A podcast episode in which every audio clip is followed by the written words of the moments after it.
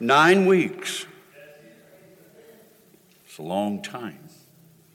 It's good to see you today. Thank you for being here. It's good to see some, some folks that I haven't seen, and it's hope to get to know you personally.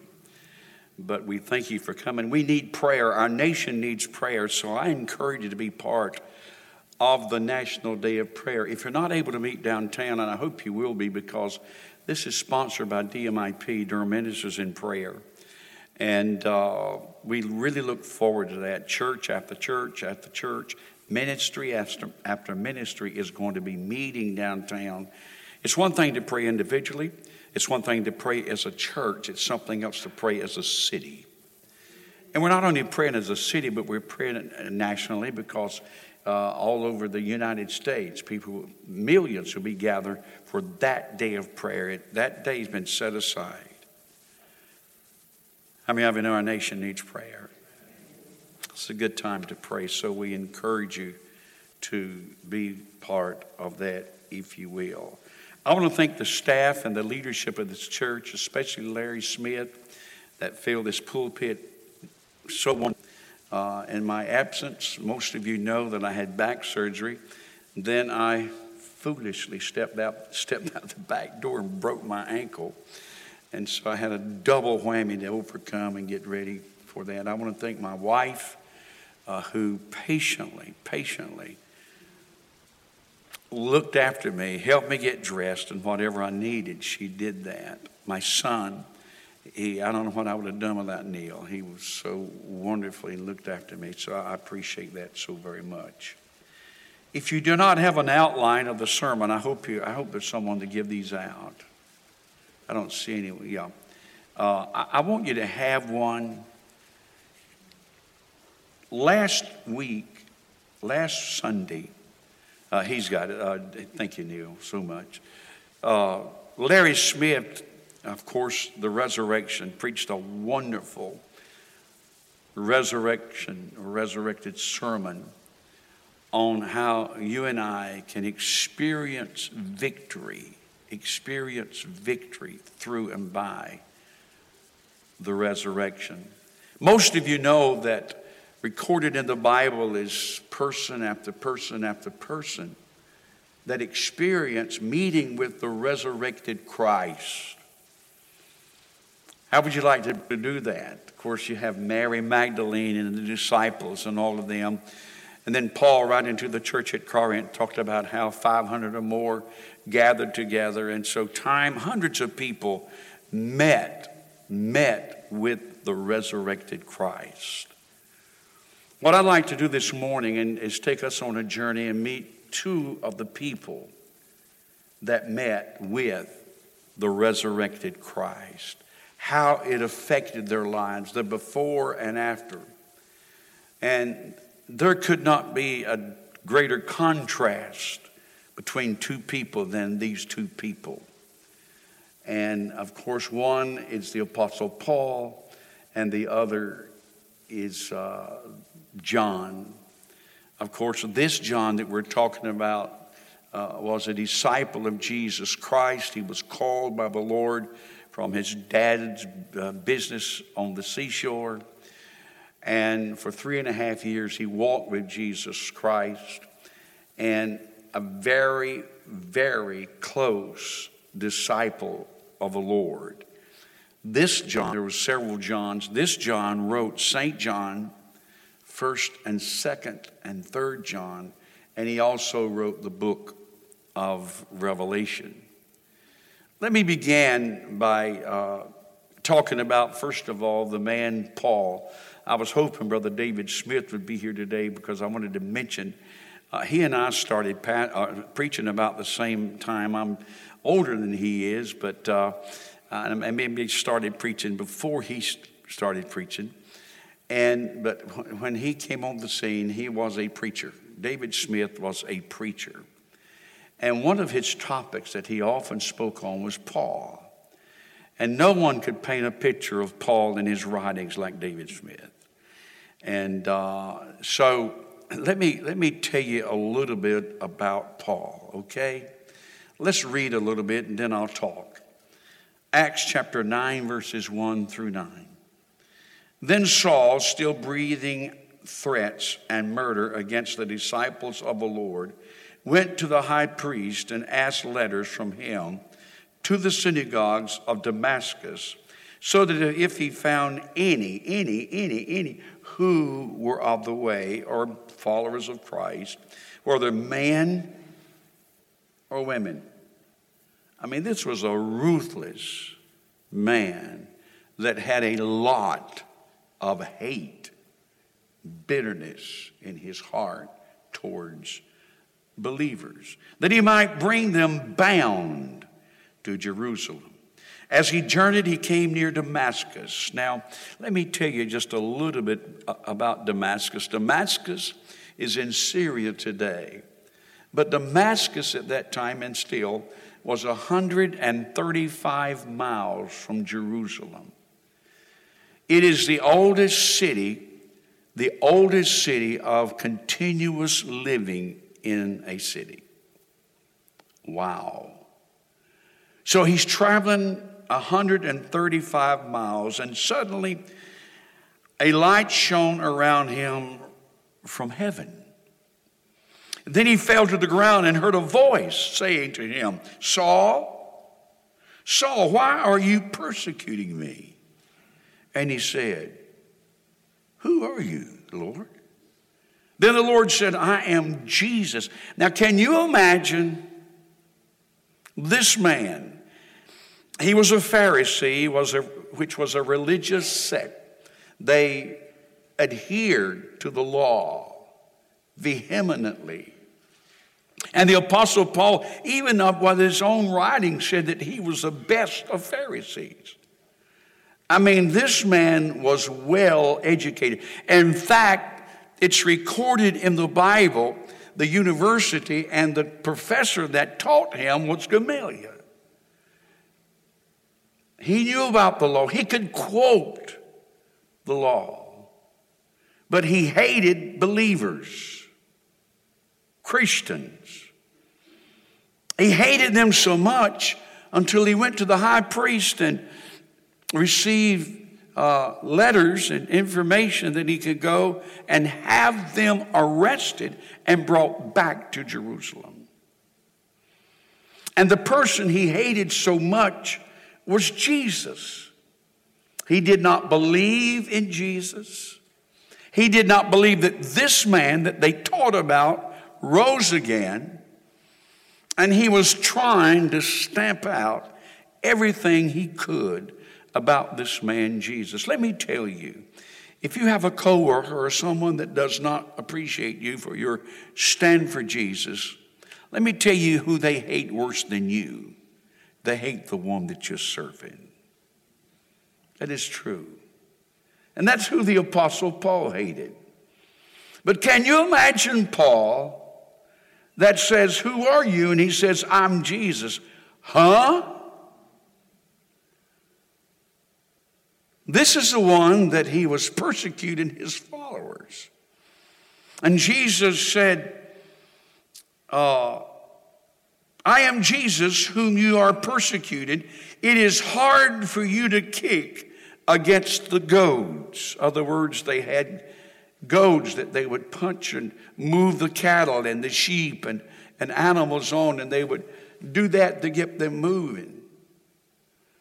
And here Paul is being pricked and punched by God Almighty himself. And he said, let me tell you, Paul, it's hard to kick.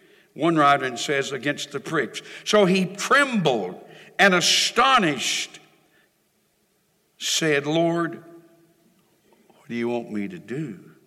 Then the Lord said to him, Arise and go into the city, and you will be told what you must do.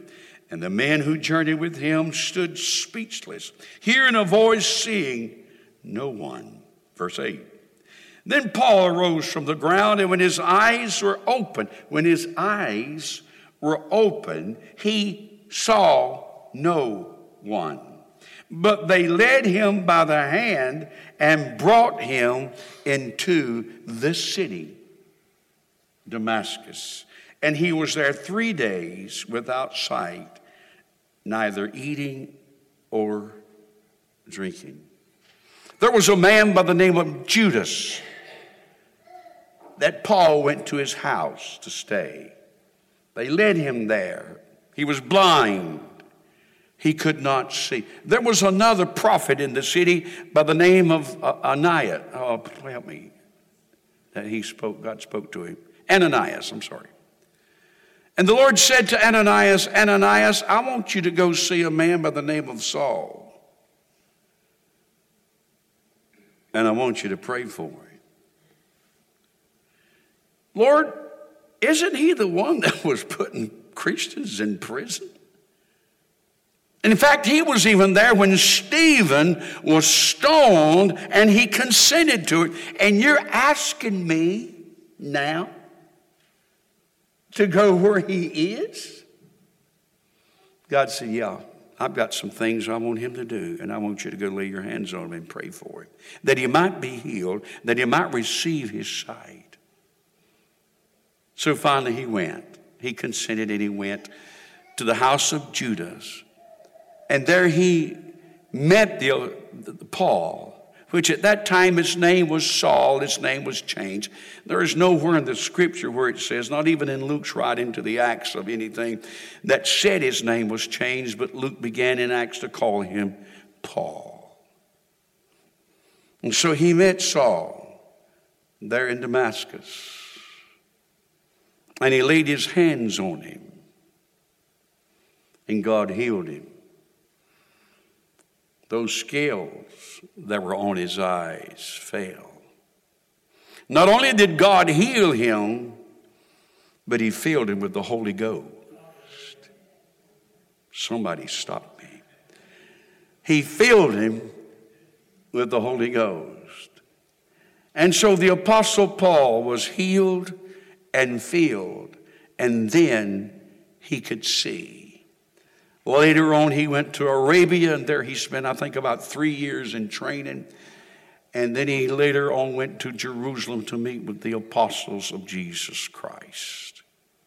There never was a man like the Apostle Paul.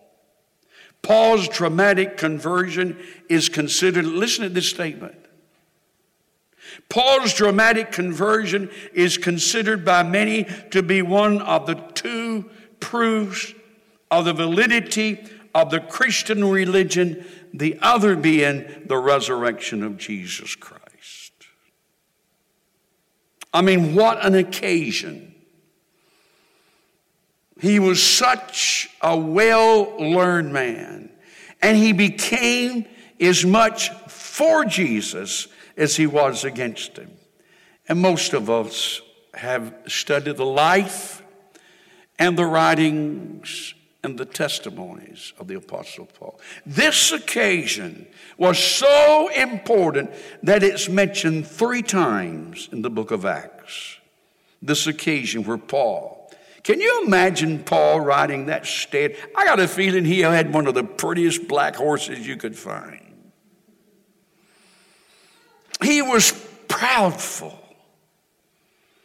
He was arrogant. He had power, power to go have these believers arrested, brought back to Jerusalem, put in prison. And yet God Almighty touched the life of the Apostle Paul, knocked him off of that proud horse, knocked him to the ground, blinded him. And then Paul said, what would you have me to do, Lord? I love that story. I love that story. Someone wrote this, listen, there is no sin too bad, no evil too wicked that can prevent us from receiving the grace of God. Didn't matter how bad he was. Didn't matter how evil the Apostle Paul was. God changed his life. He met Jesus on the way to Damascus. What a story. What an encounter with the very one that he was fighting against, that he was so. I mean, God changed him from A to Z. God changed him considerably, considerably, and made him a different person. Let me tell you today, I don't care how evil a person is. You may have someone, a loved one, you may have someone that's just evil. Someone that's just so bad. Listen at me. You wonder how they could be saved. I mean, how could this person change so? Over the years that Carol and I have been pastoring, fifty-three years pastoring the church, over the years we've been pastoring, we've, we've seen person after person after person after person changed. We held revivals down east, about ten, fifteen churches that we would go whole revivals each year to, and we had revival. When I say we had revival, I mean people's lives were changed. Husbands, wives. We were, we were in Newbern, North Carolina, down at the coast. And I'd pre- finished preaching. I was standing at the back of the church shaking, shaking hands. There was an elderly lady came. Standing beside of her was her husband. She introduced herself to me, and she introduced her husband to me. I forget today, because it's been so long ago, how many years, Dan, that that, that that wife prayed for that husband. She prayed for him year after year after year. And yet it seemed like nothing would happen. And yet one day he met Jesus on his Damascus Road. I don't care where you have to meet Jesus. I don't care what you've done, how evil and wrong and far away from God. And that's what I think about people today that are so evil. You can think of the most evil person in the world. Can they ever be saved? Can they ever be changed? Yes. If God can change the Apostle Paul, He can change you and your loved ones today. Your children, Lord, I've prayed for them for years. Your grandchildren, can anything happen? You believe me, they can be changed. John, I told you a little bit about John earlier. As I said, John was a disciple of Jesus Christ. As I said, John wrote Saint John, First John, Second John, Third John. And he's writing the book of Revelation. My wife and I, back in nineteen ninety-seven, nineteen ninety-seven, stood on the banks of what is known as Turkey. And we looked across about thirty miles. There was an island over there. And it was called, or it's called, it is called the island of Patmos. Patmos. It was a the Isle of Prison. This is where the Roman soldiers would isolate people, and that was their prison. History tells us that John, before he, and by the way, he's on this island. He's ninety-nine years old. And he's on this island. But before they isolated him, they thought they had really done away with him. Before they isolated him, they, they put him in boiling oil. It didn't kill him. He miraculously lived. They scratched their head and wondered, what are we going to do with this man? He he preached the gospel. He, he was a very great example of disciple. What are we going to do with him? Take and ship him off to Patmos. That'll do him in. He won't be effective.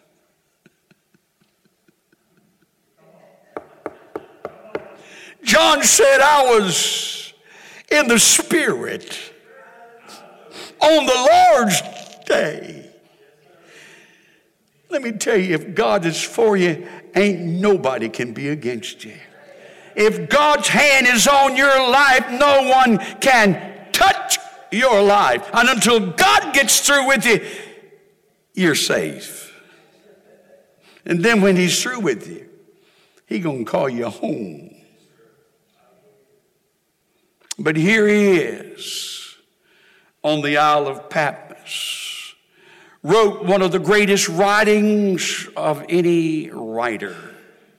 And here's what he said in the first chapter of the book of Revelation, beginning with verse nine. John, I, John, your brother and companion in the tribulation and kingdom and patience of Jesus Christ, was on the isle that is called Patmos.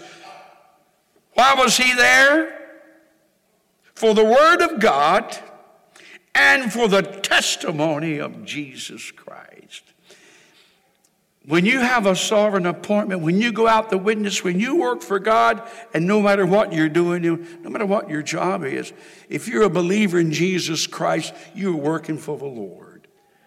He says here that I was there for the word of God and the testimony. Verse ten, I was in the Spirit on the Lord's day, and I heard behind me a loud voice as a trumpet. The trumpet is one of the loudest horns that you can blow. What was the pastor that blowed the horn that come to visit with us several times? And he, he was a horn blower. Huh? Well, Phil Driscoll is one of the greatest trumpet players, but this was a preacher. But anyway, what he would do before you would introduce him, he would stand at the back and you just wait. So his introduction was to blow that trumpet starting down the aisle. I mean, your hair would almost stand on your head. Huh? Jerry Goff. And so the Apostle John says, I heard behind me a loud voice like a trumpet saying, I am Alpha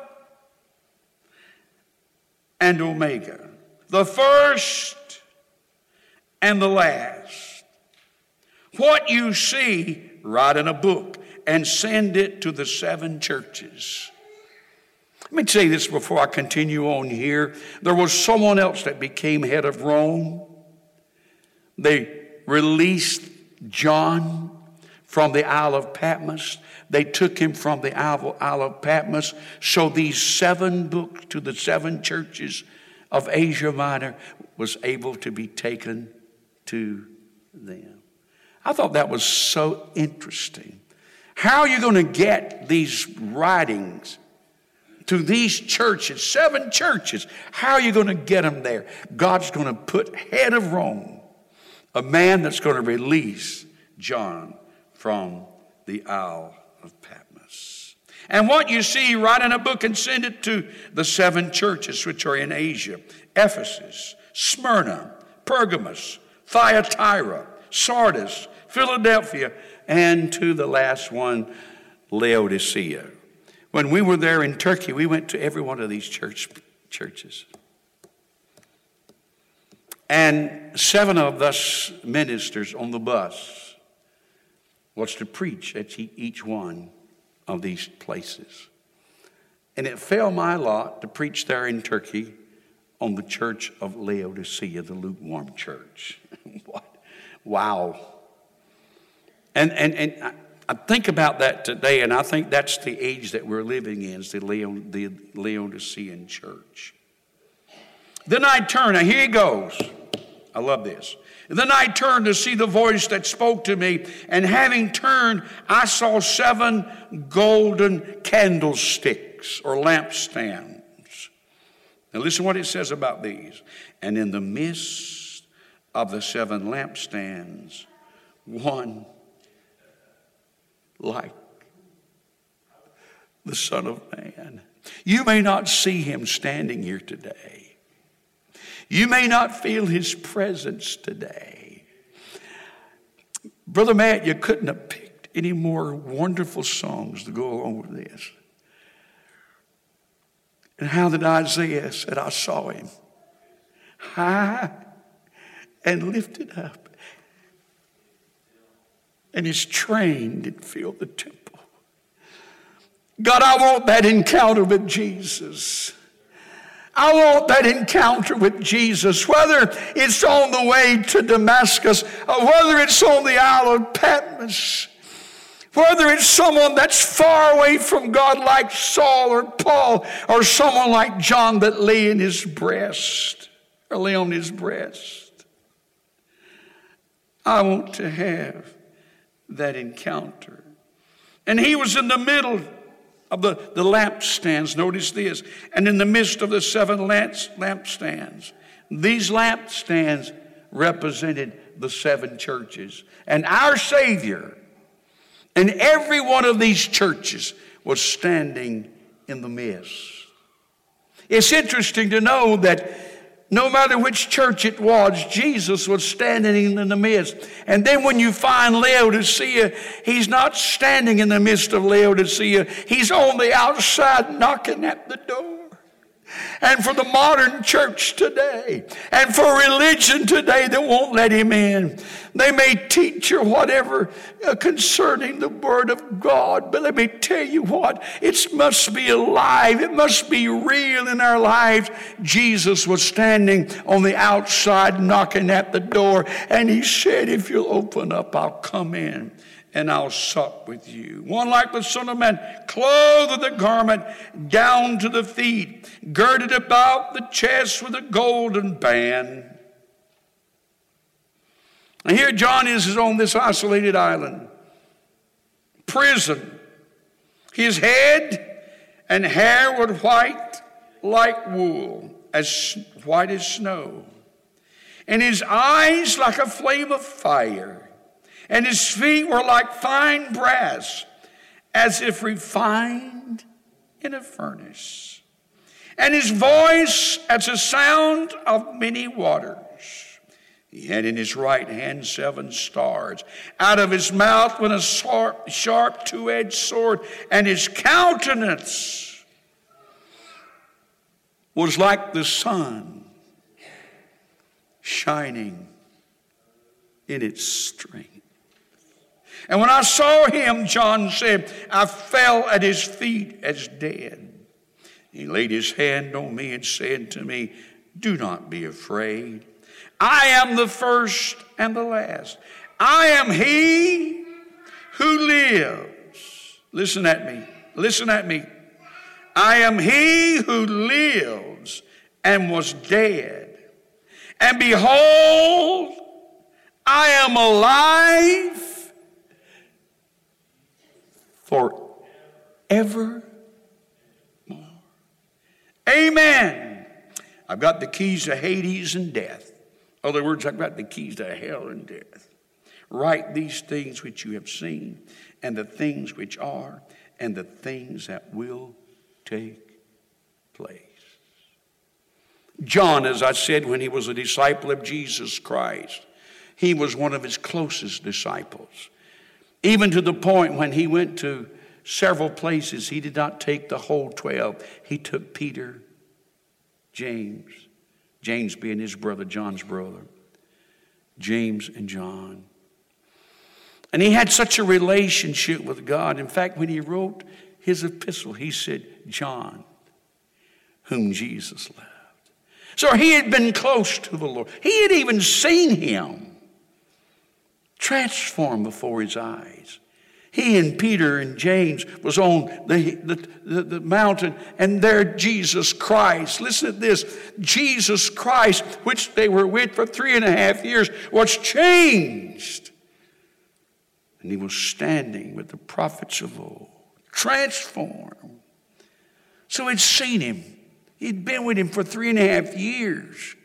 It had been snatched, now it's been sixty years since the death of Jesus, sixty years. But he has this encounter, this vision, seeing Jesus Christ, and after he saw him in all of his glory, you see John John is seeing the Savior in a different light than what he did when he was on this earth in, in, in, in person, Jesus. And he couldn't take it. He was so overwhelmed. In fact, the song, Brother Matt, that y'all sing, the writer said, I trembled. I trembled. Listen at me. He trembled. And now he's seeing him, Jesus, in a different light than what he did the whole three and a half years that he was with him on the earth.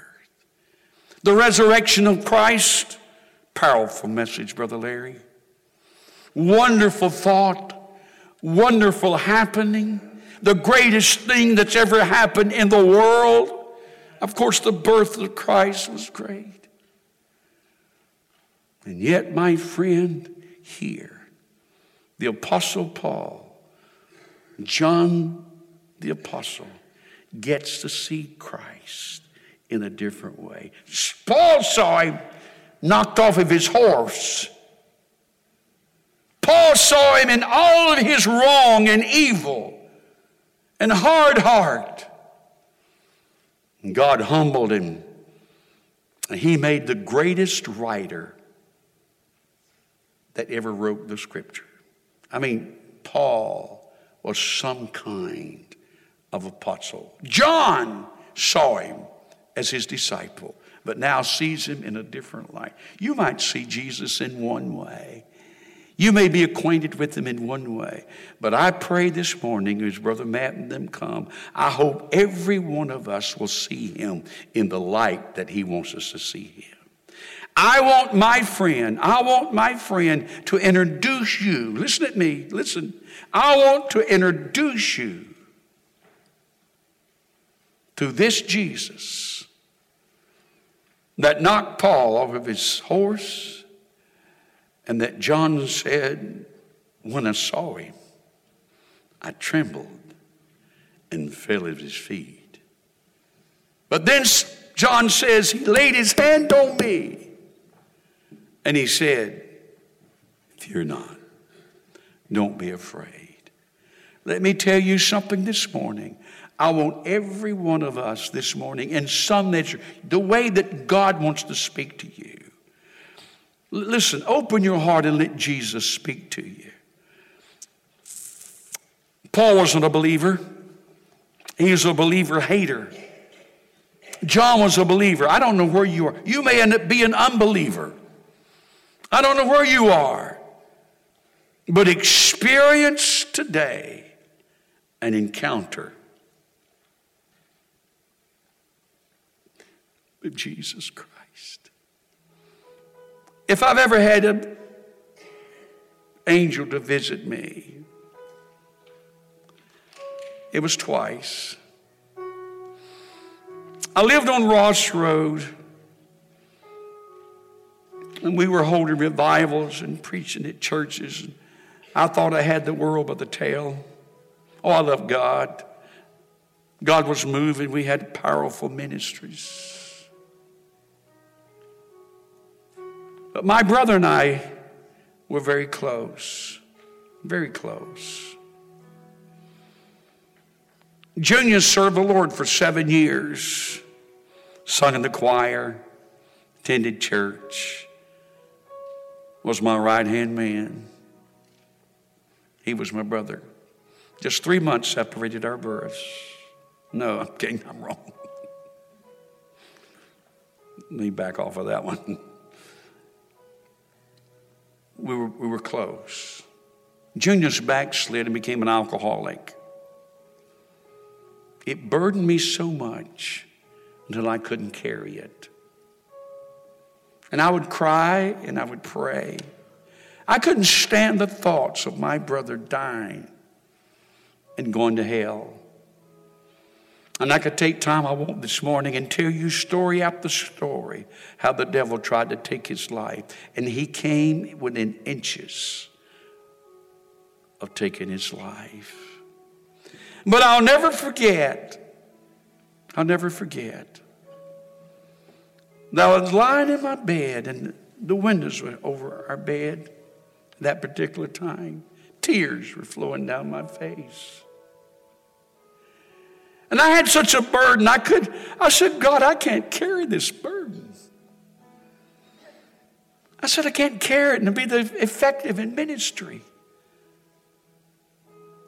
And all of a sudden, something, and I felt like it was an angel, came through that window and sat on my bed and lifted that burden. I never had it again. Did I have a burden for my brother? Yes. Did I pray for him? Yes. Did I believe he was coming in? Yes, but it was. I was never under that burden. Let me tell you, let God visit you this morning. If you're a burden, let him, let him visit you this morning and let him lift. The other time, I believe that God sent an angel. We live where we are now. It was three years ago when the doctors told me at Duke Hospital that I had three months to live. I'd been had, had cancer on and off for twenty years, but I had three months to live. I don't know how you would feel if the doctors would tell you you've got three months to live. It's not a good feeling. Did I have fear? Yes. It hit me hard, and especially at night. I would lie awake at night. But one night, one night, I said, God, I can't take this. I can't carry this burden. And nothing but an angel came in my room, reached his hand down, took that burden off of my heart, and I've never had it again. I've been totally free from that thing. Have your encounter with Jesus Christ. Sing it for us, guys.